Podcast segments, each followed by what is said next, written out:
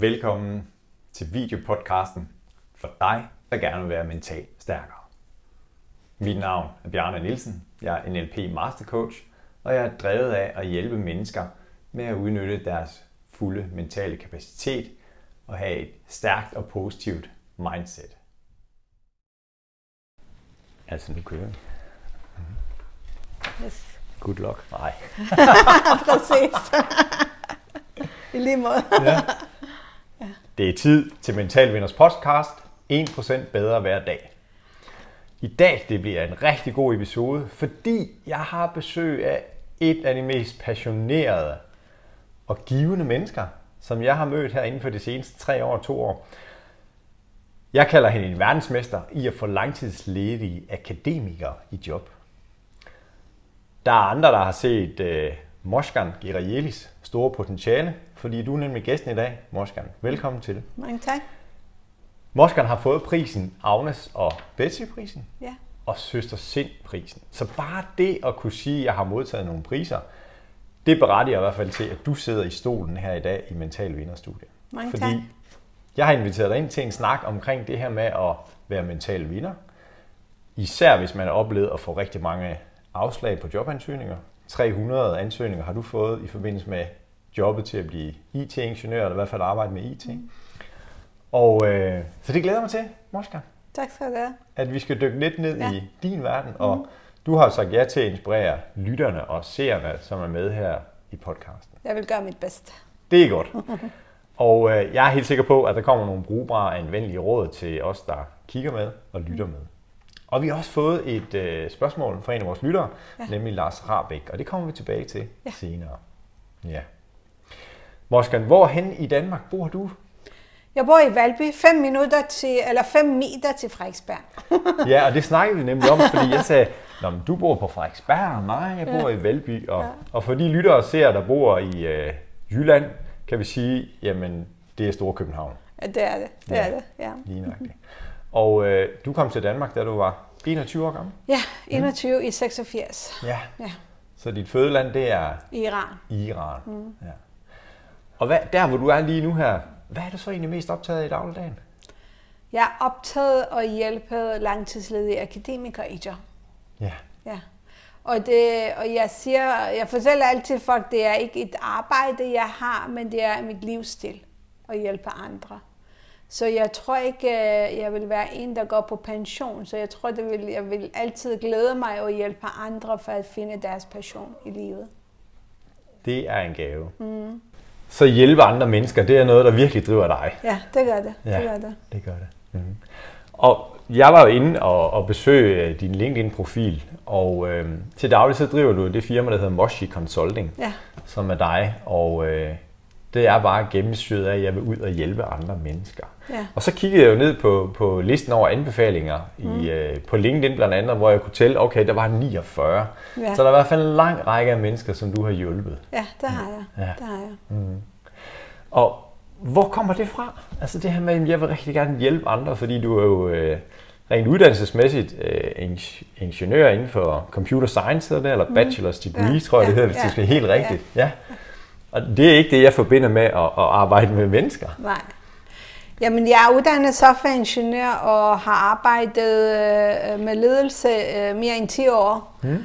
Og så gik jeg ned med stress i 2012, og, øh, og så jeg prøvede selvfølgelig at blive ved med at øh, holde fast i, at øh, jeg skal tilbage og være leder igen.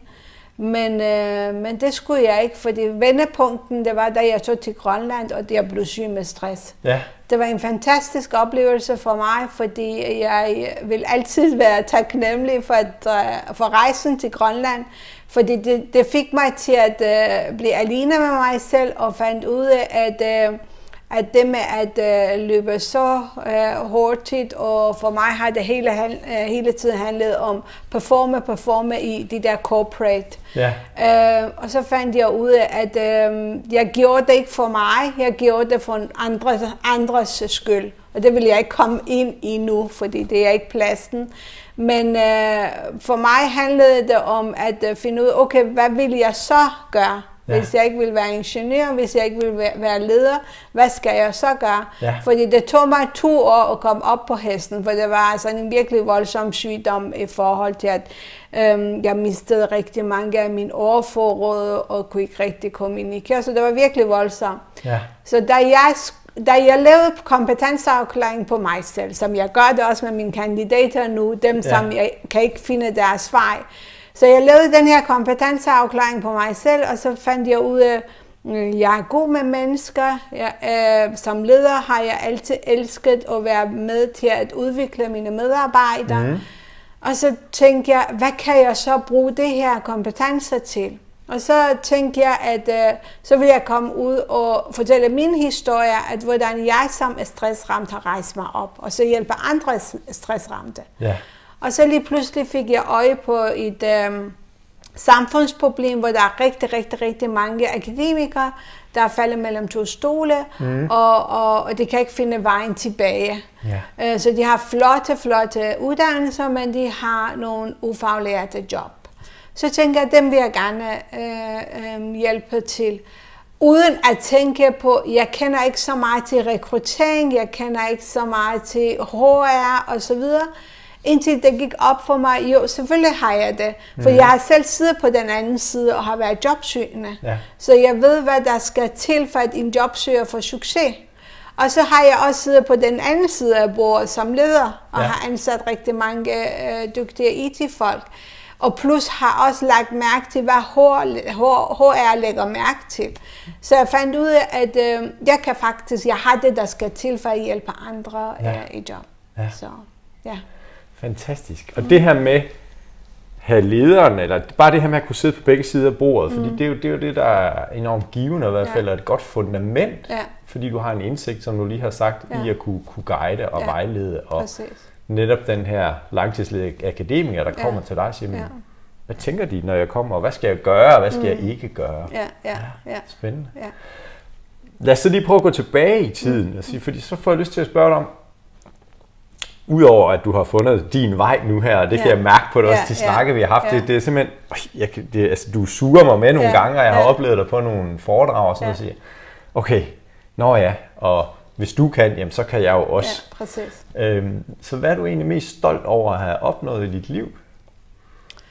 Jeg er stolt over, at, øh, at jeg for første gang i mit liv, øh, mm, jeg kan vise, hvad jeg er, mm. uden at have en maske på. Ja. Fordi jeg havde altid før i tiden en maske på, jeg er stærk, øh, der er ikke noget, der rører mig, osv. Men nu viser jeg også den meget empatiske side, som mm. jeg ikke vidste før i tiden. Ja. Fordi jeg troede, at det med at vise meget empati, så er man svag. det var min forståelse ja. øh, dengang i corporate. Ikke? Ja. Så, øhm, så jeg viser meget empati, og jeg viser også meget følelser. At hvis mm. jeg mhm. bliver berørt af, af, af noget, så viser jeg også mine følelser. Ja. Så, øhm, så jeg tror, det er den mest fantastiske, jeg har oplevet, det, det med at være okay og være mig selv. Ja. Mm. Og nu mens du fortæller det her, og øh, der kommer i hvert fald et link til, øh, hvor du kan finde Moskan, hvis du har lyst til at følge hende på de sociale medier, og lur mig, om du ikke kommer til at støde på en, øh, en danse video. ja, det er rigtigt. fordi at, ja. at uh, Elton John, ja, I'm Still Standing, ja, præcis, ja. den betyder noget for dig. Det betyder rigtig, rigtig, rigtig meget for mig, fordi ja. hver gang jeg oplever, om det er nederlag, eller om jeg oplever noget fantastisk i, i mit liv, så spiller jeg det her sang, der viser, at uanset hvad, så har jeg altid rejst mig op. Øh, og, og jeg, ja, det er ligesom holde fast ved mine drømme og holde fast ved det, jeg tror på. Jeg tror, det det, sangen handler om. Ja. ja. Det er stærkt. Ja. Og vi burde jo have den som en intro-sang til den her webinar eller mental vinder podcast episode. Det, det kan være, vi, vi skal se, om vi kan finde den. ja, ja. Altså, så kan du i hvert fald hjælpe mig. Ja. Ja. Mm. Så det er noget, det du er stolt over. Jeg får lyst til at sådan gå tilbage til den her tid, hvor, hvor du er blevet færdiguddannet som softwareingeniør, mm. og fordi det var noget med, at du var ret skarp på, hvilket job du vil have som dit første job. Er det ikke rigtigt? Det er det. det, ja. er det. Kan du ikke prøve at dele øh, den rejse, eller op- og nedturs øh, rutsjebanetur, eller hvad vi skal kalde det? Det var det, fordi øh, som dataingeniør, det var det diplom hedder dataingeniør, mm. øh, det var en blanding af software og elektronik. Øh, så de kaldte det for dataingeniør. Ja. Øh, jeg var den eneste i klasse, der ikke havde et job på forhånd, da jeg blev færdig. Okay. Øh, så alle mine studiekammerater, de havde alle sammen jobs. Så jeg blev ved med at syge, og jeg blev ved med at syge. Og på det tidspunkt, så var der ikke noget, der hed Google. Så var der ikke noget med, at man sendte e-mail med sine CV og ansøgninger. Så jeg skulle printe det hele ud og Okay. Og sende det med post. Og vi er tilbage i 96, 96. 96 Ja. ja. Mm. Så, øhm, så der var en dag, hvor jeg øh, kom kørende til København. Jeg boede i Odense. Ja. Og så ser jeg den her flotte, flotte bygning lige ved Sydhavn, der står LM Eriksen. Ja. Og så tænker jeg, hold da op, tænk at arbejde her og have den her flotte udsigt. Så jeg øh, stod ud af bilen og gik rundt om bygningen, og, og, og på det tidspunkt, jeg kendte jo intet om law of attraction eller manifestering, intet. Jeg kunne bare mærke, at ja, her, her vil jeg gerne arbejde. Ja. Så jeg skulle mig tilbage til Odense på bli- biblioteket og fandt ud af, at de har kæmpe stor softwareafdeling. Mm. Så tænkte jeg, det er jo meget oplagt. Så jeg øhm, øhm, kontaktede der, hvor de ser, at der er jobs på siden, så øh, på job, der kommer på avisen, så kan, vi, kan jeg bare øh, syge dem. Og så tænker jeg, nej, jeg skal bare arbejde der. Ja. Så jeg øh, sendte før ansøgninger i løbet af seks måneder til LM Eriksen. Fuldstændig det samme ansøgningen igen og igen. Øh, med post, hvor jeg blev ved med at sige, at jeg kan se mig selv som softwareudvikler hos jer, og jeg Ja. kan levere det her, og hvorfor jeg gerne vil være en del af Eriksen. Så hvad var min øh, motivation, og hvad jeg kan tilbyde dem. Så jeg blev ved, og så indtil en dag, jeg fik et opkald, og, hvor der var en øh, dame, øh, en, min første leder var en kvinde, mm. fantastisk, ja. Mia Dalsgaard hed ja. hun. Så hun inviterede mig til en samtale, jeg kommer til samtale, og så sidder, øh, og så sidder jeg der og helt grøn, fordi øh, jeg kender intet til deres produkter, Nej. øh, og det er noget helt fjern fra det, jeg har lært. Mm. Men øh, jeg tænkte på, at jeg har en rygsæk med rigtig mange udviklingsmateriale, som hun ikke jeg kan lære os det, ja. de gør. Ja. Så, og så det gik jo fint, og så, øh, så havde jeg også de der store Nokia, Nokia phone øh, ja. på det tidspunkt. Så sidder jeg i toget på vej tilbage til Odense, så tænker jeg, jeg kan ikke vente. Så ringer jeg til hende og siger, jeg vil bare gerne vide, om jeg har fået jobbet. Og så siger hun, ja, det har du. Så, så det var rejsen på min en fantastisk karriere, ja. øh, og jeg vil være hende dybt taknemmelig hele mit liv, at hun gav mig chancen. Ikke? Fantastisk. Ja. Og, Og- jeg, og da jeg stod øh, ved bygningen øh, øh, hos Eriksen, Ja. øh, og som sagt det med manifestering, jeg sagde, her vil, vil jeg gerne arbejde, jeg vil have det her udsigt over for vandet, så jeg bestemte også mig, øh, hvor, hvor jeg gerne vil sidde i bygningen. Ja. Så det bedste det er, at øh, jeg havde også sagt, at det bliver efter sommerferie, så jeg startede jobbet per 1. august til 1996. Ja. Øh, og jeg sad også på tredje sal med udsigten over for vandet, så det var jo det, jeg havde drømt om. Så alt er muligt. Ja. Det, så så den, der, den der med law of attraction, det er en kæmpe stor, ja, så kan man sige, at det virker, ikke? Så. Så law of attraction og manifestering er noget, Ja. som hvis du, der lytter med eller kigger med, har lyst til at dykke ned i, så er du måske at, Ja. at google det. For det er i hvert fald det her med law of attraction og noget med, at Ja, kan du ikke sætte ord på, hvad ligger der i det, law of attraction? Det ligger i, at man kan ikke bare sidde og sige, åh, jeg vil have et job, jeg vil have et job. Nej, det, sådan virker det ikke. Nej. Så du begynder at manifestere dig selv i målet. Så først skal du definere et mål. Mm. For eksempel, mit mål var efter sommerferie 96. Jeg startede som øh, softwareudvikler hos Eriksen. Ja. Så det er ikke noget med, jeg kunne godt tænke mig, eller jeg Nej. ønsker mig, eller jeg drømmer om. Nej, det gør du ikke. Du skriver helt specifikt, specifik, hvad er det, du gerne vil opleve. Ja. Eller hvad opnå. Og det var det, jeg gjorde. Jeg, jeg skrev helt det specifikt. Mm. Og så bagefter går du tilbage i tiden, og så er det action på, hvor du bliver ved med at gøre ting, som får dig tættere på målet. Ja. Og det er det law of attraction hedder. Så ja. du manifesterer dig selv i drømmen, og så tænker du, hvad skal der til, at jeg opnår min drøm? For det bliver virkelighed. Ja, præcis. Ja. Ja. Og netop det her med, at, at du så skarpt kunne sige, at men bygningen, ja, men ja. det er lige der, ja. hvor mit kontor kommer ja. til at være. Ja. Ja. Ja. Så det er stærkt. Det var det, det ja. var det, ja. Vores podcast, den hedder jo Mental Vinder og 1% bedre hver dag. Mm. Og, og du har i hvert fald lige demonstreret, at du havde en mental vinder adfærd eller mindset i forhold til at få dit første job hos LMN Eriksson. Mm. Hvis du sådan skulle definere for, for dem, der lytter med og kigger med, hvad er en mental vinder? Hvad er det så for dig? Jamen, en mentale vinder er ikke en person, der skal vinde hele tiden. En mentale vinder, det handler om, at uh, man finder altid en vej.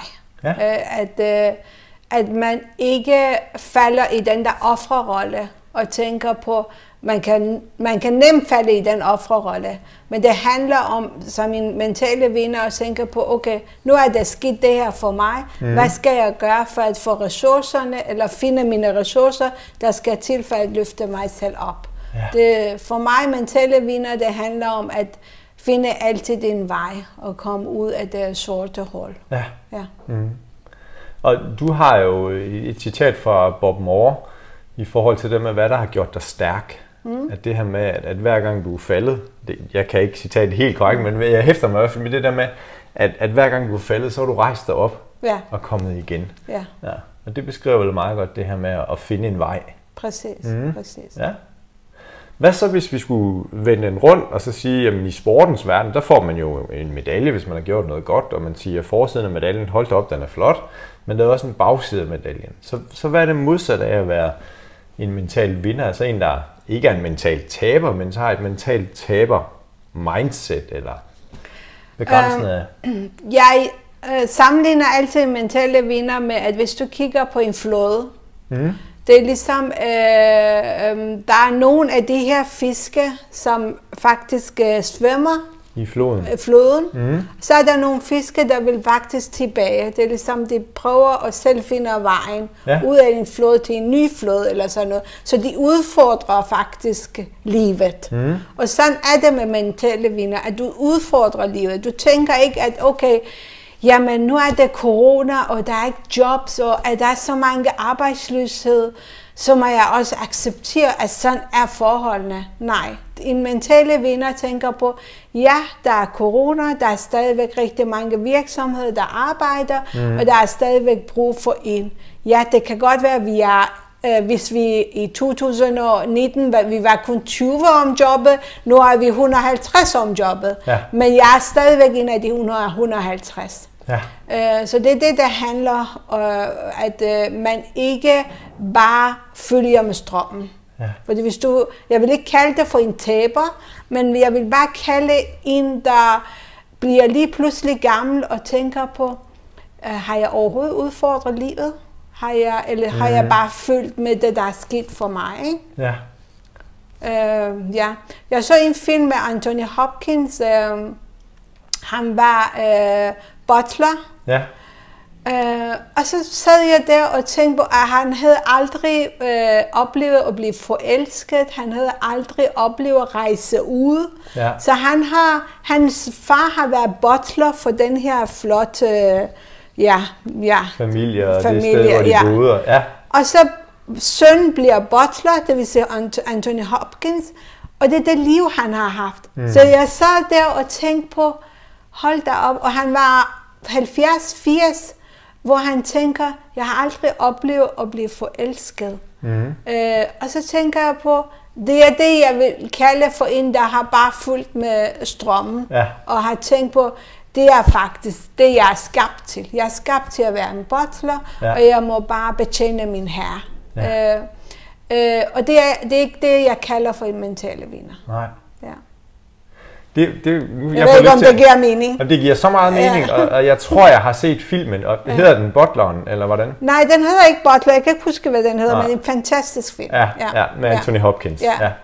Fordi hvis jeg tænker på mit eget liv, og så siger nå ja, okay, har jeg bare fulgt med strømmen, eller hvad har jeg? Fordi jeg er den yngste af, af tre børn, og, øh, og jeg har to ældre brødre, og jeg tror, at øh, min far og mor tænkte, nu skal vi lige have en pige. Øh, og de kunne så kun lave drenge, så det blev så mig, der kom resultat ud af det. Og, og øh, jeg er sådan en efternøler, hvor mine øh, brødre er 6 og 8 år ældre end mig. Og de er begge to uddannet i bankverdenen.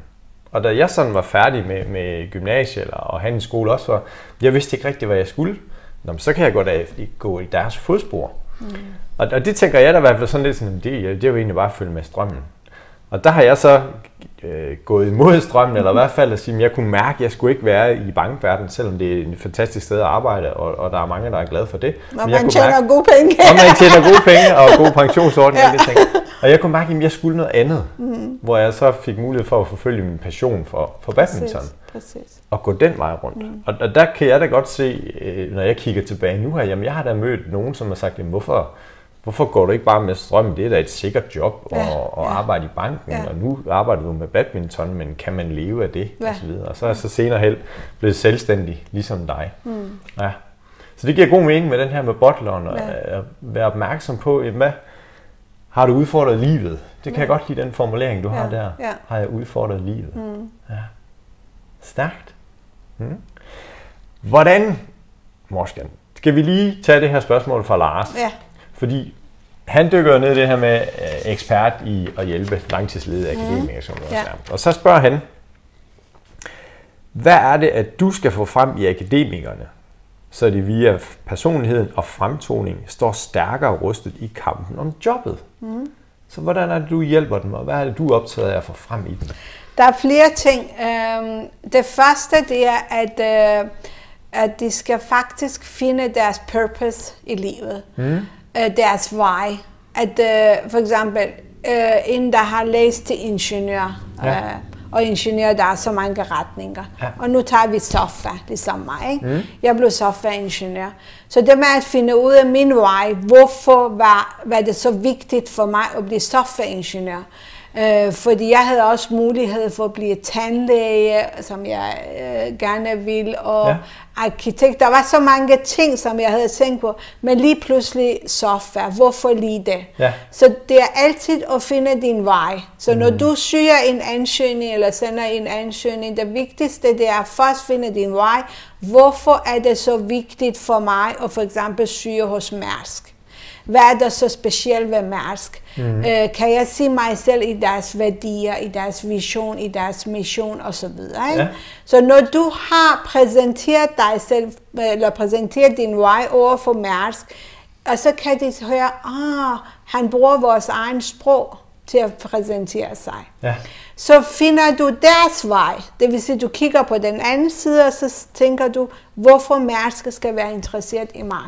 Hvad mm. har jeg så specielt, eller hvad er der så unikt ved mig, at Mærsk skal øh, ansætte mig, og ikke Lars mm. eller Jens. Ja. Jeg tager lidt vand.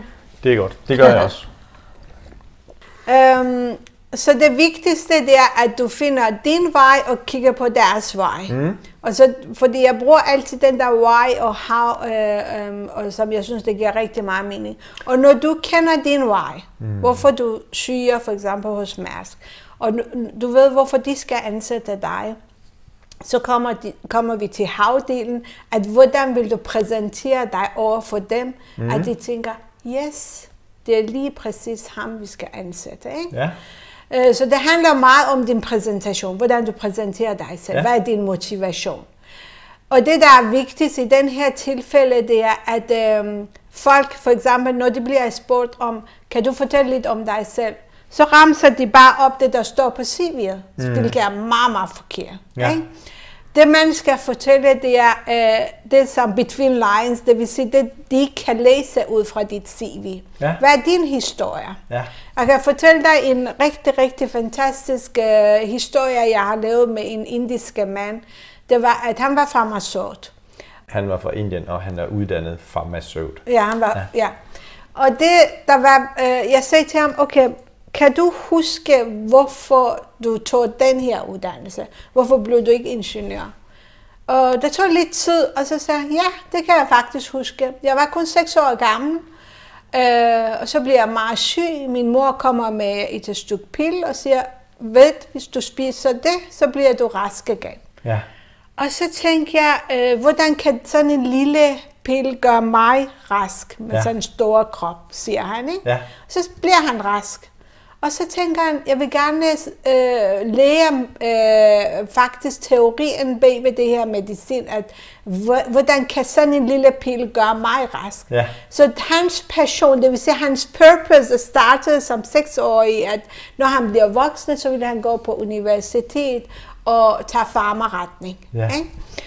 Øh, Så det er en fantastisk historie at fortælle under en samtale. Ja. At fortælle folk, ja, nu skal I høre, øhm, nu vil jeg fortælle jer en lille historie, at hvorfor har jeg taget den her id- uddannelse? Hvornår min passion inden for den her uddannelse har startet. Ja. Og nu sidder jeg over for jer, og jeg håber, at min rejse fortsætter hos jer som det. Ikke? Stærkt. Ja.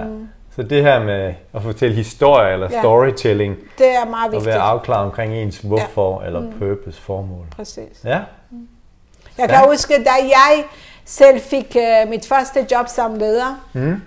der var fem runder. Det var virkelig en lang, lang proces. Uh, og jeg blev headhunted uh, til jobbet. Uh, og jeg kan huske, da, min, da rekrutteringsmanden ringede til mig og sagde, at uh, vi har det her job, om du var interesseret. Og så tænkte jeg, jeg har ikke noget ledererfaring, tænkte jeg selv. Ja. Ja. Og så tænker jeg, nu skal du lade være med at sige noget. Han har set noget i dit CV, at han har henvendt sig øh, til dig. Så tænker jeg, ja, selvfølgelig, jeg kommer til samtale. Så kommer jeg til samtale i to, tre. Så tror jeg, det var fire samtaler, hvor min daværende chef spurgte mig, Mosgon, øh, jamen du har ikke noget ledererfaring. Hvorfor skal vi ansætte dig? Så sagde jeg, det er også rigtigt, på papir har jeg ikke noget ledererfaring, men hvis du kigger på det liv, jeg har skabt mig i Danmark, mm. en udlænding, en uh, single mor, og har taget mig en høj uddannelse, og har klaret mig over uh, alle livets udfordringer, så synes jeg, jeg har det, der skal til for at Ja. ja. være jeres leder. Og så var jeg også fræk til at afslutte med at og, og, og, og sige til ham, at hvis NASA ringer til mig og spørger, om jeg vil udvikle en raket til dem, så vil jeg sige til dem, ja, bare giv mig tid. Så han begyndte at grine, og jeg fik jobbet. ja. Ja, Dejlig historie. ja, ja. Super. Så det var første svar, eller ja. Ja. til Lars. Han har egentlig to Ja. spørgsmål, kan vi kalde det, fordi det spørger han så også omkring, hvad er det, at akademikerne skal nedtone fra deres personlighed og i fremtoningen, så de står stærkere? Mm. Måske har du berørt det lidt, måske vil du knytte en ekstra kommentar til. Ja, som sagt, det, det er meget vigtigt, at man, øh, når man præsenterer sig selv, at ikke man ramser op det, der står på CV'et, sig, fortælle om de ting, som man ikke kan læse ud fra det, det mm. CV. Det handler uh, rigtig meget om, at uh, det, der er virkelig, virkelig uh, nederlag, det er, at hvis man kommer uforberedt Ja. at hvis man ikke har læst sig frem til, hvad kom virksomhedens vision, hvad er deres værdier, Ja. hvad er deres produkter, hvad er det deres forventning, så en uforberedt, det er det værste, man kan tænke, mm. øh, og man kan gøre. Ikke? Ja. Og så plus øh, øh, dresscode. Ja. Hvis du kommer til en virksomhed, at for eksempel jakkesæt og slips og alt muligt, og så er det sådan en rigtig ingeniørvirksomhed, hvor lederen går med shorts eller, eller sådan noget. Så det Ja. er virkelig sæt dig ind i deres kultur, mm. hvad det er for noget kultur, de har. Google dem på, på nettet, google de ledere, du skal have interview med, Ja. og så finde ud af, okay, hvad laver de, hvad, hvad er deres øh, fritidsinteresser, find dem på Facebook. At for eksempel, hvis de spiller fodbold, så har du noget fælles interesse, du kan snakke med dem om, og så videre. Ikke? Ja. Så det er meget vigtigt, at man er forberedt, før man går til samtaler. Ja. Og, og når der bliver spurgt om dine svære sider, det er en af de meget, meget, meget svære spørgsmål, Ja. Øhm, så er det altid vigtigt, at øh, man ikke fortæller det, som er et krav til jobbet. For eksempel, man, øh, jobbet øh, siger, at du skal være detailorienteret. Og så skal siger være- du undskyld. detailorienteret. Ja, detaljeorienteret, ja. Mm. Øh, og så siger du, jeg hader detaljer. Øh, det du ikke. Nej. ikke? Nej. Eller hvis de siger, at du skal være ekstrovert, hvor du siger, jeg er meget introvert. Eller ja, eller nej. Hvis de siger, at du, er, at du skal være meget ekstrovert, mm. og så sidder du øh, over for dem, du ved, sådan med lukket ja. arm, og så jeg er meget ekstrovert person. Ja. Jamen, det dur ikke, for det kan man se ud fra din Ja. ja. kropssprog. Ikke? Ja. Så det er meget vigtigt, at især det her spørgsmål med dine svage sider, at man vender det her spørgsmål øh, om og siger, ved du hvad, jeg tror ikke på svage sider. Jeg tror, vi mennesker alle sammen har nogle udfordringer. Mm. Så en af mine udfordringer kunne være, så, så nævner du noget, som personen, der hører det, så tænker de, det er altså ikke en svage side, det er faktisk en styrke. Ja. Ikke? Ja. Så man kan spille eller lege med ordene. Ja. Det er det, der er vigtigst. Ikke? Fantastisk gode råd. Mm, tak. En af mine udfordringer er. Så Lars, tak for dit spørgsmål, og vi håber, at det her det var brugbart også til alle jer andre, der lytter med i forhold til det her med, der er jo noget med at være velforberedt. Rigtig vigtigt. Ja. ja.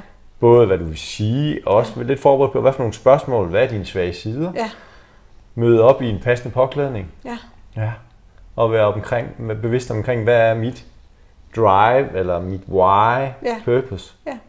Eller det er meget vigtigt, at du har den der, fordi alle bliver spurgt om, fortæl om dig selv. Mm. Ikke? Ja. Øh, så bare lev din storytelling. Ha' den klar. Ja. Men så oplever du nogle gange, at øh, fordi det, når man bliver spurgt om, fortæl om dig selv, så skal man svare tilbage, hvad kunne du tænke dig at høre? Skal jeg gennemgå mit CV, eller vil du også vide lidt om mig? Fordi Ja. ja. nogle gange, øh, du kan ikke bare begynde at fortælle dit livshistorie, hvis vedkommende vil bare gennemgå dit CV. Så du skal virkelig sikre dig og skabe en form for rapport mm. med, øh, med, med lederen eller med HR-chefen, at du skaber en rapport og finder ud af, hvad er det, de vil. Ja. Så du spørger tilbage, hvad kunne, hvad kunne du tænke dig høre? Skal jeg gennemgå mit CV? Fordi hvis du skal gennemgå dit CV, så er det rent teknisk interview. Ja. Så vil vedkommende vide, hvad du har gjort på det her årstal, osv. osv. Ikke? Ja. Men lige så snart personen siger nej, hvem er du? Så er det den der storytelling, der skal fortælles. Ikke? Ja. Og det har jeg haft glæde med at lave med rigtig, rigtig flere hundrede folk øh, med deres historier, og jeg bliver altid imponeret og inspireret af deres historier. Ja. Ja. At hvad er det, der driver folk? Ja. Og jeg kommer til at tænke på en af de kunder, som jeg har haft fornøjelsen af at hjælpe, som faktisk er det ingeniørfirma. Mm. De har på deres hjemmeside øh, præsenteret medarbejderne, jeg tror de er 12 i firmaet, og så har de lavet nogle, nogle billeder. Jeg synes faktisk, det er en rigtig god gimmick, som kunne være inspirerende til andre virksomheder, men hvor at øh, de står øh, med for eksempel en af badmintonspillere, så han står med en catcher, en af cykel, øh, optaget cykling i sin fritid, han står med sin cykel. Mm. Og bare den virksomhed i hvert fald, nu sagde du Google, hvad laver de i deres fritid? Og sådan noget. Der får man jo noget foræret. Ja. Sådan at hvis den, man skal snakke med, er optaget af cykling, og du selv er optaget af cykling, Ja. kunne det jo være en, en indledning eller en indgang til en snak omkring øh, andet end bare, jeg er en kandidat, der gerne vil have jobbet. Præcis. Ja. Præcis. Mm. Og en anden ting, som man skal også passe, passe på under et interview, det er at øh, lønsamtale. Ja, Fordi lige så snart de siger, øh, jamen hvad vil du have i løn? Man skal ikke bare med det samme fortælle, hvad man ønsker. Så skal man sige, øh, jamen jeg, for mig, det vigtigste, det er jobbet, fordi jeg brænder for mig for det her, øh, for det, det I laver. Ja. Øh, men du skal have en idé, hvor meget løn du skal have. Ja. Ikke? Så du skal, øh, og, og, jeg oplever også rigtig mange af mine kandidater, før de kommer til mig, at de har mistet chancen, fordi de har rigtig, rigtig meget nedtonet deres lønkrav. Okay. Og det er også en turn-off. Det er en rigtig, rigtig dårlig idé, at uh, som en højuddannet kommer og siger, jamen, jeg skal bare have 20.000, så er jeg glad. Ja. Og så tænker de, okay, så er der noget galt med ham eller hende, at Ja. hun ved ikke, hvor meget hun er værdigt. Ikke? Så det er også meget vigtigt, at du har styr på din krav, mm. øh, eller på din lønkrav. Ja. Øh, Så man, jeg foreslår, at folk går på Jobindex. Det, du kan, man kan taste ind, hvad man har lavet, og hvilke øh, uddannelse man har, så kan man øh, få sådan en cirka, hvor man ligger. hvad Eller løn er i det her job. Præcis. Ja. Eller ringe til sin fagforening. Ja, Men man starter altid med at sige, for mig jobbet er vigtigst, og så siger personen, jamen jeg skal have et nummer eller et tal, så siger du, ja, jeg har undersøgt det, at øh, med den her uddannelse, jeg har og den her mm. erfaring, at jeg skal ligge omkring det. Men igen, som sagt, jobbet er vigtigt for mig. Ja. Så det er ligesom start med at sige, jobbet er vigtigt for mig, og afslut med at sige, jobbet er vigtigt for mig. Ja. Og så derfra kommer der en forhandling eller en Ja, yderligere dialog. Præcis, præcis. Ja. Fordi når du gør det på den her måde, så, så, kan du, så, så har du plads til forhandling. Mm. Så du fortæller dem, at for mig jobbet er vigtigere. Ja. Men hvis du lige pludselig siger, jamen jeg skal bare have 50.000, mm. og hvor deres budget det er 45.000, Ja. og så tænker de, okay, jamen så passer det ikke. Ja. Det her. Ja. Gode råd mm. og tips her. Også, Ja. jeg kan godt lide, det er dejligt konkret. Hvordan skal jeg starte sætningen? Ja. For mig er jobbet det vigtigste. Ja. ja. Mm-hmm. Stærkt. Måske. Jeg får lyst til, fordi at, at du har enormt meget erfaring, og den rejse, du har taget, og, og jeg kender en del mennesker, som har haft lederjob og store stillinger og arbejdet plus 60 timer om ugen, plus 70 timer om ugen, mm. plus 80 eller hvad, Ja. nogle gange. Ja. Øh, og så er blevet ramt, fordi deres krop rent fysisk har sagt, øh, jeg synes ikke, du skal komme ud af sengen. Mm. Du skal blive liggende, mm. selvom der er nogen, der, der venter. Så, så den rejse har du jo. Og øh, kommet fra et andet land, mm. anden kultur, mm. og kommet til Danmark. Hvad, hvad, hvad har slået dig sådan mest af, af, af kulturelle forskelle? For jeg tænker, det har vel også været en, en del af, hvad kan man sige, din rejse, eller finde, dig- finde fodfæste i det, og sige, det var da mærkeligt. Jeg kan huske, der var en historie noget omkring med, når, når vi spiser i Danmark, og når vi spiser i Iran, at, at tilgangen er lidt forskelligt. Ja, det er Vil du ikke prøve at dele det, for jeg synes, det var sådan et, gud ja, det er Ja. da rigtigt. Ja, det er det. Øh, jeg, jeg, som du selv er inde på, øh, jamen, øh, når jeg fortæller mine kandidater, find din vej. Jeg ved, hvorfor jeg blev softwareingeniør. Mm. Fordi jeg kom jo, øh, jeg var jo kun 13 år gammel, da revolutionen kom til Iran. Ja. Så jeg havde oplevet den der frie Iran, og så kommer revolutionen, og hvor alt bliver øh, ja, skruet tilbage, 1400 tilbage, eller sådan noget. Ja. Ikke? Så for mig at være en meget, meget fri kvinde, eller det var det, jeg var blevet opdraget til, og lige pludselig få at vide, at nej, du er ikke så værdig, og nu skal du dække dig, nu skal du det ene og det andet. Så der kom den der kriger frem i mig, at nu skal jeg fandme vise, hvor god jeg er i mandeverdenen. Ja, Så det var derfor, jeg blev softwareingeniør, fordi det var den eneste fag, hvor de fleste var mænd. ja, Øhm, så det var min purpose, at Ja. jeg skulle virkelig være en stærk kvinde i mandeverdenen. Ikke? Men øh, det har jo kostet mm. mange ting. Øh, Ja. Det har kostet, at jeg har øh, på en måde været en form for kriger, hvor det har kostet min øh, mentale sundhed, min kropssundhed osv.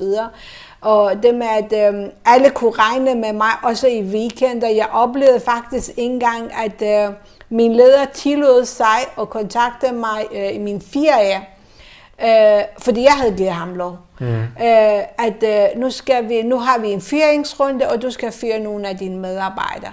Og så tænker jeg på, øh, og jeg gjorde det, fordi det var ligesom, mm, jeg tænkte på, selvfølgelig det er jo en del af mit job at være med. Mm. Øh, men, men når jeg tænker tilbage, det er ligesom, jeg har hele tiden været på, fordi det var det, jeg havde sagt til folk, at de kan forvente af mig. Ikke? Ja. Uden at tænke på, er det sundt for mig, er det godt for mig. Og det, jeg havde aldrig reflekteret over det. nej. Så ja, øh, men øh, med Danmark, så kommer jeg fra Iran med Danmark. Det er jo ligesom, jeg, øh, det, jeg, jeg har oplevet rigtig mange sjove ting. Øh, jeg kan huske, øh, første gang jeg fik min øh, mor på besøg, nej, anden gang jeg fik min mor på besøg, så bliver vi inviteret til en øh, øh, middag hos en af mine skolekammerater, mm. som var dansker. Og de havde lavet de flotteste danske retter. Øh, og i Iran skal du vide, at man bruger flere flere timer øh, øh, i køkkenet for at lave ret. Det tager fire timer nogle gange, Ja. fem timer at lave en ret. Og så sidder man i løbet af fem minutter og spiser det. Det er jo bare det. Ja. Og man venter ikke engang, at øh, verden kommer ind. Det er ligesom, lige så snart det bliver serveret på bordet, så folk går til. Ja. Og der er ikke noget med, at der kommer en og siger værsgo og så videre. Nej, folk gør til. Og det er ikke uhøfligt. Sådan er kulturen. Ja, Så jeg, lige pludselig kommer jeg til Danmark, og, og i starten kunne jeg sige, okay, jeg er den eneste, der går bare til bord og tager mad. Ja. Øh, og, og, det, og så begyndte jeg at lægge mærke til, at det jeg gør, det er forkert. Så, så det med at øh, fandt ud af, ja, det er også forkert i Iran, fordi tænk på, min mor brugte fire timer og lavede rigtig, rigtig lækker mad, og vi ventede ikke engang på hende. Ja. Så vi begyndte at spise. Så tænkte jeg, det er godt nok en dårlig tradition, det her. Ikke? Mm. Så jeg begyndte at tilegne mig alle de der dejlige traditioner fra Danmark, og beholdt også rigtig af mine gode traditioner fra Iran. Ja. Øhm, og en af de sjoveste oplevelser, jeg har haft i forhold til kulturforskel eller misforståelser, det var, at det var hos Nokia. Øh, vi skulle arbejde over, mm. øh, og så skulle vi bestille, mad udefra. Ja. Øhm, og alle bestilte smørbrød. Og så sad jeg og tænkte på, de der danskere, de kan bare være så mærkelige. Tænk på, de kan bestille alle de her retter, så bestiller de smørbrød. Og for mig bogstaveligt, det var jo brød med smør. Ja. så, så jeg bestilte en meget kedelig salat. Og så kigger jeg på alle de der flotte smørbrød, og så en af mine kollegaer kunne se på mig, at jeg var lidt forvirret. Ja. Og så siger hun, hvad så, er du okay, Moshgon? Uh, det er godt nok en kedelig salat, du har fået. Og så siger jeg, ja, uh, må ikke der er noget til mig af det her flotte. uh, Ja. Det her, og så uh, en anden ting, jeg kommer fra et land, hvor uh, du skal hele tiden præstere. præstere. Uh, fra barndom, du lærer at konkurrere. Mm. Du deler ikke noget med andre. Nej. Ude i skolen, du skal være nummer et. Du skal virkelig løbe stærkt. Så kommer jeg her, og så er der noget, der hedder teamwork. Mm. Og jeg tænker, teamwork, det er jo øh, ude i en universitet, vi som team skulle aflevere et projekt. Ja. Så det var meget, meget svært at ikke være mig, mig, mig hele tiden. Ja. Så for mig, det har også været en kæmpe stor udfordring, at ikke skulle være mig. Fordi det var det, jeg var vant til. Ikke? Ja. Øh, og, øhm, og det tog mig rigtig mange år at fjerne den der mig, fordi det, det kommer altid, fordi det er det, som jeg er født og opvokset med, Ja. at det skulle handle om mig, og Ja. mine præstationer, og mine resultater osv. Ja. Så jo, det har været en fantastisk rejse, og, og som sagt, jeg har, øh, jeg er super, super glad for at øh, være i Danmark, og, øh, men jeg er også en frontkæmper, når det kommer til, øh, til alle de her snak eller udfordringer, som mange nyankomne oplever mm. i forhold til, at øh, øh, der er små øh, del af de her udlændinge, der laver bal- ballade i, i Danmark, så går det ud over os andre, som virkelig øh, elsker at være her mm. og øh, gør også en forskel.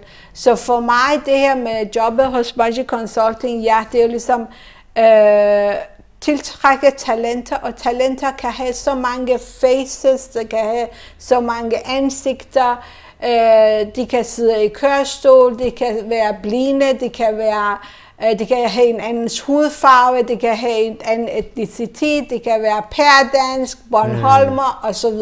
Ja. Øh, så det kan komme i mange forskellige former, og det er det, som øh, jeg synes selv, jeg er dygtig til at fange dem. ja.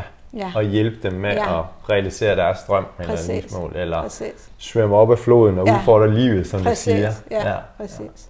Og, og det er jo også nu, noget af det, som jeg sådan, jeg har rejst meget, jeg tror, jeg har været i 40 lande i verden, og, mm. og jeg kan genkende nogle af de her ting, eller sige, at gud, jamen, jeg er vant til at gøre sådan i Danmark, men jeg føler, at jeg træder ved siden af nu, nu er jeg i Grønland til kaffemik, eller nu er jeg i Østrig, eller nu er jeg i Korea, mm. øh, der er der noget, jeg har misset her. Og så kommer jeg altid, hvad kan man sige, beriget hjem, eller i hvert fald sådan, okay, det her fra Korea, den måde de lever deres liv på, det giver da helt vildt god mening, eller Grønland giver helt vildt god mening. Mm. Så det synes jeg er enormt spændende, og jeg oplever også, at det giver i hvert fald en større rummelighed. Ja. Og, og jeg tænker også lidt det her med, at nu øh, arbejder med en del børn, og inden for de seneste 20 år, jeg tror i hvert fald i Danmark, jamen, så er der blevet liberaliseret den her navnelov, jeg ved ikke, hvad det hedder, hvor at, at man kan kalde sit børn, jeg hørt det er nogen, der har kaldt sit barn for Alaska, og øh, alle mulige slags navne, hvor jeg sådan tænkte, ej, det, er- det er et nyt navn for mig. Nu er jeg også rundet plus 50, Og så tænker jeg også, i forbindelse med jobsøgning, har du oplevet nogle historier, hvor jeg, at, at jeg skal hedde det rigtige, kontra hedde noget andet. Mm. Er det noget, du har lyst til at dele med Jamen, jeg kom selv i avisen med det. Ja, fordi, det ved jeg. Ja, fordi da jeg kom hjem fra Grønland og mm. øh, søgte lidt de jobs, øh, som jeg søgte, og, øh, og fik afslag, øh, på et tidspunkt, øh, hvor jeg som sagt mentalt var jeg meget ned, så ja. begyndte jeg jo bare at stille spørgsmål til mine øh, mangler. Mm. Og det er det, som en arbejdssøger eller jobsøger må slet ikke gøre. De må ikke stille uh, spørgsmål ved, er der noget galt med mig? Eller nej, man kan stille det spørgsmål, hvad kan jeg gøre anderledes? Ja. Fordi uh, jeg kan huske en af de værste ting, jeg gjorde på det tidspunkt, jeg, kom, jeg skal nok komme tilbage til det mhm. spørgsmål. Mm. Yeah. En af de værste ting, jeg gjorde på det tidspunkt, det var, at, da jeg var helt nede, det var, jeg skrev et brev til samtlige ledere, jeg kender, som jeg har arbejdet med, og min sætning startede med, hvis du husker mig for noget godt. Hvis. Så tænkte jeg, stillede også et spørgsmål, øh, var der overhovedet været noget godt ved mig? Mm. Så da jeg, jeg kan huske, da jeg selv skrev det her brev øh, og sendte afsted, øh, jeg gik virkelig ned med flade den dag. Jeg blev rigtig dårlig at tænke på, tænkte jeg noget så lavt, at jeg stiller spørgsmål med, med, med det, jeg kan. Og jeg var så heldig, at øh, mange af dem svarede tilbage, og det roste mig helt op til skyerne. Dejligt. Så jeg blev bekræftet, mm-hmm. at øh, selvfølgelig kan de huske mig for noget godt. Ja. Og det var der, min rejse startede med masser af selvudvikling. Ja. Ikke? Og dit spørgsmål? Det var i forhold til det her med, at navnet ja. betyder noget, ja. når der er, vi vil ansætte. Så jeg øh, fik alle de der afslag, så tænkte jeg, øh, det kan ikke være rigtigt. Mm. Øh, det har jeg ikke oplevet. Jeg, jeg oplevede, da jeg blev færdiguddannet, men jeg oplevede ikke efterfølgende, fordi hver gang jeg skiftede job, så var der kun en eller to ansøgninger, så kom, kom jeg til samtale. Ja. Så tænkte jeg, der må være et eller andet galt her. Og vi er tilbage i 2012, 13 øh, 13, eller ja, 2013. 13, ja, ja mm. 13, 14, ja, 13 tror jeg. Ja. Og så um, tænkte jeg, okay, um, nu laver jeg et forsøg, så jeg øh, med, med to forskellige ansøgninger, jeg sendte to 100 procent Øh, identiske ansøgninger til samme sted. Ja. Den ene hed Jens Jensen, ja. og den anden hed Moskan Gerejli. Ja. Og så til en ny virksomhed, Kain Jensen, og så Moskan Gerejli. Kain og Jens blev indkaldt til samtale. Moskan fik afslag. Ja. Og så tænkte jeg, okay, de har ikke engang læst min ansøgning. Fordi hvis de havde læst min ansøgning, så kunne de se, at det her er 100% kopi. Mm. Telefonnummer er det samme, alt er det samme. Ja. Øh, jeg havde lavet sådan en uh, fake e-mailadresse. Ja. Men alt det andet har været det samme. Data er det samme, hvor jeg har studeret og hvor jeg har været leder. Uh, og jeg ringede også til en af dem, og vedkommende blev rigtig, rigtig sur på mig. Mm øh, at jeg har gjort det, og det kunne jeg ikke være bekendt og så videre. Øh, og det var for mig et aha-oplevelse, så tænkte jeg, yes, der er altså ikke noget galt med mig. Nej. Øh, og jeg vil bestemt ikke skifte navn, fordi der var rigtig mange, der sagde til mig, at øh, jeg synes, øh, du kan overveje at skifte dit navn. Så tænkte jeg, forestil dig, jeg hedder Karin Jensen. Mm. Så kommer jeg til samtale. Ligner jeg en, øh, ligner jeg en, som hedder Karin Jensen. Mm. Øh, jeg har et accent. Så jeg er ikke født i Danmark. Ja. Jeg har ikke blondt hår. Mm. Så det, det vil være totalt forkert. Så nej, det vil jeg aldrig gøre. Så nej. jeg er den person, jeg er. Så hvis jeg ikke bliver accepteret, så må jeg selv skabe jobbet for mig selv. Mm. Og det var der rejsen med at gå selvstændige veje starte, hvor jeg ja. tænkte på, nej, det gider jeg ikke. Nu vil jeg, jeg har så meget at byde ind øh, i samfundet. Jeg har mm. så meget at give tilbage til et samfund, som jeg, jeg synes, det, der har givet mig så mange fantastiske muligheder. Så tænker jeg, nu er det tiden. Hvis jeg skal være selvstændig, så er det nu. Ja. Så, så det, man ser altid, at der kommer noget rigtig godt ud af noget skidt. Ikke? Ja, det er så, rigtigt. Ja. ja, præcis. Ja. Og, og det er jo i hvert fald en, øh, sætter tanker i gang hos mig, fordi jeg kan godt genkende det her, hvis jeg er i en gruppe nu og er badminton-træner, at, at, at der er en, der hedder øh, Svea, og der er en, der hedder Liva, og en, der hedder Neo, og en, der hedder Hans, og en, der hedder Gitte, hvor at, og så kan være en, der hedder Elena, og en, der hedder Sanja. Hvor at de navne, som jeg kender, jamen der, og jeg tror, det er meget ubevidst, Nå, men der connecter jeg hurtigt med den, frem for en, hvis det er et nyt navn for mig. Og, og jeg får det rigtig skidt med det, også når du fortæller den her historie. Øh, og, og jeg kan jo selv være indvandrer i USA, og, og når man hedder Bjarne og kommer til USA, så kan de ikke finde ud af at sige Bjarne. Så siger de Bjarne, Bijan, og, og der endte det med, at jeg kom til at hedde Barney. Så, så den her med, at... at øhm, så du skiftede navn? Nej, men det var det, de kaldte mig. Nå, og, så, okay. og, og, efter jeg havde prøvet nogle gange, som jeg opgiver at forklare dem det, fordi okay. det var simpelthen for svært for dem at sige mm. Bjarne, mm. fordi det her E til sidst, det, det var uvandt for dem. Mm. Så, så det her med, at, at jamen, så, så er det måske ikke lige mig, de går til, hvis de lige skal kalde på mig, fordi hvad var det nu, han hed? Ja, ja øhm, og jeg tænker, det er noget af det samme. Og så er der nogen, der siger, er det så racistisk, eller hvad er det? Eller er det mig, der er for indsnævret i mit verdenskort og ikke følger med? Altså det, det er jo en helt anden debat, vi ikke skal gå ind i her, men, men i hvert fald, at jeg synes, det er en spændende en også til, til jer, der kigger med og lytter og reflekterer over mm. og tager med i forhold til rummeligheden, eller er vi forud indtaget, når vi som ledere eller virksomhedsejere skal ansætte nye? Der, ja. der skal være så meget fokus på mangfoldighed og diversitet. Mm.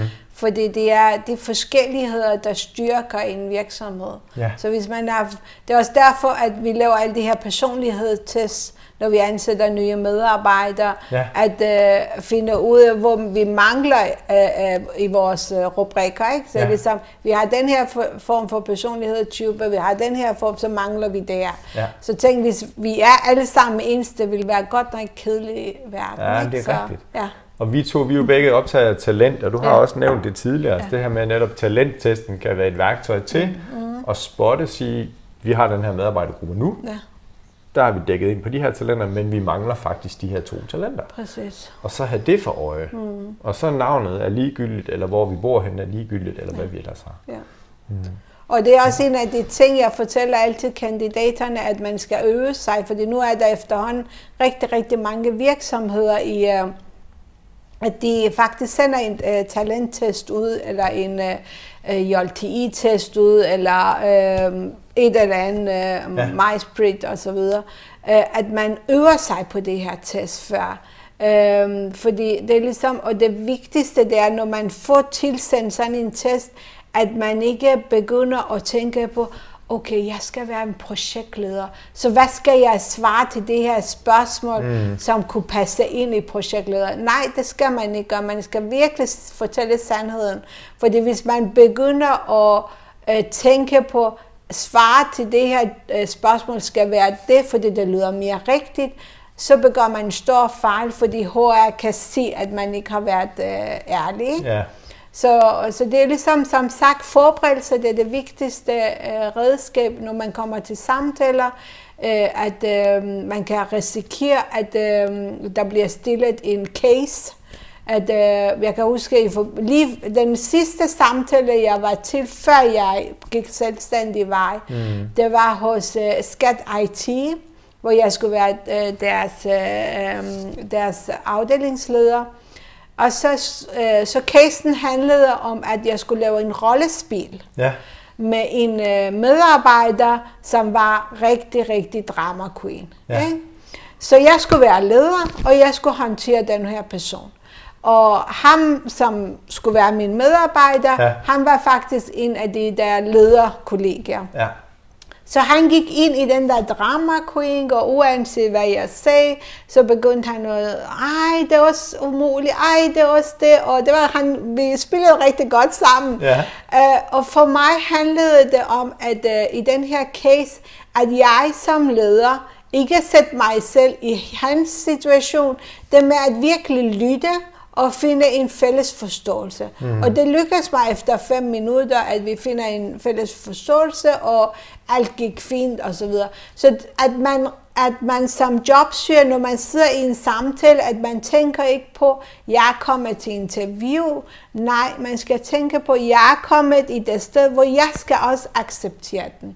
Jeg skal også godkende dem. Så det bliver faktisk en meget værdigt samtale. Mm, at, det bliver ligeværdigt ja, frem præcis. for her lederne, ja. jeg er bare lille mig. Præcis. Ja. Det er det værste, man kan gøre. Ja. Og så plus være forberedt på, at man lige pludselig kan blive kastet ud i sådan nogle cases. Mm. Øh, hvad, hvad gør du, når du har en konflikt? Ja. Eller hvad gør du, når du, er, øh, du føler dig stresset? Og så videre. Det er sådan nogle spørgsmål, hvor Øh, jeg ved, at Mærsk har engang stillet det der spørgsmål, der hedder, øh, hvor mange bolde kan du have i det her rum? Mm. Hvor personen har bare kigget på, det er godt nok et mærkeligt spørgsmål. Ja. Men det er det ikke, fordi de, de, vil, øh, de giver dig en form for stress, mm. og de vil uh, høre, og de, de forventer ikke, at du kommer med et eksakte tal af bolde, Nej. men de forventer, at lige så snart der kommer opgaver fra højre og venstre, mm. hvordan agerer du? Ja. Så jeg fortæller altid folk, når du får sådan nogle spørgsmål, i det her tilfælde, så vedkommende skulle bare sige, og det er jo et godt spørgsmål. Så vi skal først måle værelset. Mm. Jeg skal vide, hvor stor bolden, bolden er, er. og ja. så videre og så videre. Ja. Så man finder løsninger, ja. og det er det, det handler om. Ja. En af mine venner har faktisk lige været til jobsamtaler i, øh, i finansverdenen, ja. hvor han også blev præsenteret for en, en case, som ja. han netop skulle løse, ja. som en del af det her ansættelsesforløb. Præcis, ja. ja, ja. Mm. Og det er blevet meget moderne. Ja. Mm. Super. Se, vi er snart øh, nået til vejs ende, øh, Morskan, og jeg kunne godt tænke, at vi skal prøve at, at sammenfatte alle de her guldkorn, du har delt. Så mm. hvis du nu skulle prøve at koge det ned til, til tre gode råd, om du så vil have, have den her, øh, dem der er jobsøgende eller ledige, øh, direkte til dem, eller mennesker generelt, fordi du, hører, du er også et helt menneske, og ikke bare en eller anden, der er job eller ikke et job. Men tre gode råd til os, der gerne vil svømme mere op ad strømmen, eller udfordre livet, eller være mentalt stærkere. Ja, øh, en af de vigtigste, det er at øh, finde din why. At, øh, hvorfor øh, er du interesseret i det job, du søger? Eller, øh, og det, den her why, kan, det er, man, man kalder det for purpose. At det handler om, at du finder det, som du virkelig brænder for. Og det kan komme til job, det kan, øh, det kan være i forhold til at finde en ny partner, det kan være til en uh, rejse i det sted, eller det kan, det kan komme til at skifte retning og blive selvstændig. Så finde din vej, hvad, hvad driver dig? Hvad, uh, hvad ønsker du af livet? Mm. Um, det kunne være den første. Den næste, det er, at lige så snart du føler dig ned, Øhm, lav en lang liste over dine bedrifter i livet. Kig tilbage på, for eksempel, du er 35 år, kig tilbage på de 35 år, hvad har du opnået, som du er stolt af? Og lad være med at tænke på alle diplomerne, det er din stolthed. Nej, det kan være første gang, du kunne cykle, første gang, du kunne svømme, eller første gang, du tog første fly øh, og rejste ud i verden, eller første gang, øh, du flyttede hjemmefra. Jeg siger første gang, fordi øh, Øh, min, min datter har lige øh, som 33 år flyttet tilbage til mig, så man kan flytte ind og ud øh, flere gange. Øh, så lav dine bedrifter, og så ud, når du har lavet dine bedrifter, så tænker du, okay, jeg har alle de her styrker, så hvad skal, der, hvad skal jeg gøre, for at jeg kan også øh, komme over den her øh, hegn igen, fordi hvis du oplever noget nederlag. Og den tredje kan være, det er, at øh, øh, Vær tro ved dig selv. Øh, virkelig, hvis du kan mærke, at øh, når du sidder over for en person i forbindelse med en samtale, at du kan mærke, at okay, du vil virkelig gerne have det her job, men du kan mærke, at der er ikke noget rigtig god kemi mellem dig og leder. Der er et eller andet ved ham, der irriterer dig. Du skal virkelig lytte til dig selv. og sige, at det er ikke noget for mig, det her job er ikke noget for mig, og tro på, at det bedste ville ske for dig. Så, uh, så find your why, ved at tro ved dig selv, og så tænke på alle dine fantastiske bedrifter i livet, som er din uh, backpack eller din uh, rygsæk, for at uh, uh, få dig tættere på drømme. Fordi når du ved, hvilke styrker du har, så ved du, hvad der skal til, for at du kan også komme ud og få det, du gerne vil af livet. Fantastisk. Ja. Tre gode råd. Ja. Find dit why, din passion, som du også har sagt flere gange, det her med at være passioneret omkring ja. det, vi gør. Mm. Og så den her bedriftsliste, den synes jeg er enormt interessant og mm. spændende mm. at gå i krig med. Og så være tro mod dig selv. Og jeg, jeg hæfter ved det, du sagde tidligere, det der med, fordi ordet ansvarlighed dukker op hos mig, hvor at, at i starten af din karriere var du enormt ansvarlig over for alle dem, der var omkring dig. Mm hvor jeg fornemmer, at oh, hvad med at lige tage ansvar for dig selv og passe på dig selv. Præcis, det er ja, det. Så det kommer jeg lidt til at tænke på, det ja, her med at være tro mod dig selv og tage ansvar ja. for, at du har det godt. Ja, præcis. Mm. præcis. Måske, hvis du nu skulle give dig selv, eller dit yngre jeg, et godt råd, hvad vil det råd så være, og hvilken alder har du på det tidspunkt? Jeg øh, er 16 år gammel. Mm øh, og voldsomt, voldsomt deprimeret, øh, har ikke lyst til at leve. Mm. Øhm, og på det tidspunkt er du i Iran? Jeg er i Iran, ja. Under revolutionen, eller ja, hvad kalder præcis, det? Ja, ja. Mm. Øh, så jeg vil uh, sige til den pige, uh, som sidder krumpet og græder og har det skidt, ja. og sige, at uh, en verden er udenfor, der venter på dig, og, og du kommer til at opleve så fantastiske ting, og kommer til at møde så mange fantastiske mennesker, og du vil på et tidspunkt blive kaldt for rollemodel for nogen. Så, så jeg vil give vedkommende, eller den lille pige, øh, et kram og sige, at det er et fantastisk liv, vil vente på hende. Så hun skal bare tro på sig selv. Ja. Ja. Godt. Så er der et andet spørgsmål, ja. som jeg stiller også at sige, nu får du lov til at give et råd til dit ældre jeg. Okay. Og hvad skal rådet være, og hvilken alder har du? Og nogle af de andre deltagere i podcasten vælger at sige, det her, hvor jeg er lige nu. Men mm. der er også andre, der vælger at gå frem i tiden og sige, jamen når jeg har den her alder, så vil mit råd være. Så hvilket råd vil du give til dit ældre jeg, og hvilken alder har du? Øhm, jeg er nok omkring 90. Ja. Og mit råd vil være, at øh, du skal danse, danse og danse. Ja. Ja. Fedt. Fordi det er livsgivende. Det er det. I hvert fald, når jeg ser dig på video, når du danser. Så ja. fantastisk. Dans med livet. Dans, Dans med, med livet. livet. Ja. ja. Morskan, vi har været godt omkring, og jeg mm. kunne godt have mange flere spørgsmål nede i min spørgsmålstaske her, ja, som jeg har lyst ja. til at stille dig. Det kan være, at vi skal lave en to en anden gang. Det er i hvert fald sådan, at øh, du skal have lov til, hvis du har en afslutning mærke, hvis der er noget, du tænker, nej, det har det jeg altså ikke fået sagt, det synes jeg er ret vigtigt, så har du mulighed for lige at runde den her episode af. Ja, jeg vil give et øh, faktisk et fantastisk spørg- øh, eksempel på en af mine kandidater, som jeg havde en samtale med i den her uge. Ja. Uh, hun uh, er en fantastisk kvinde uh, og har læst marketing uh, har mistet sig selv og ved, ved ikke, hvad hun skal osv. Så, mm.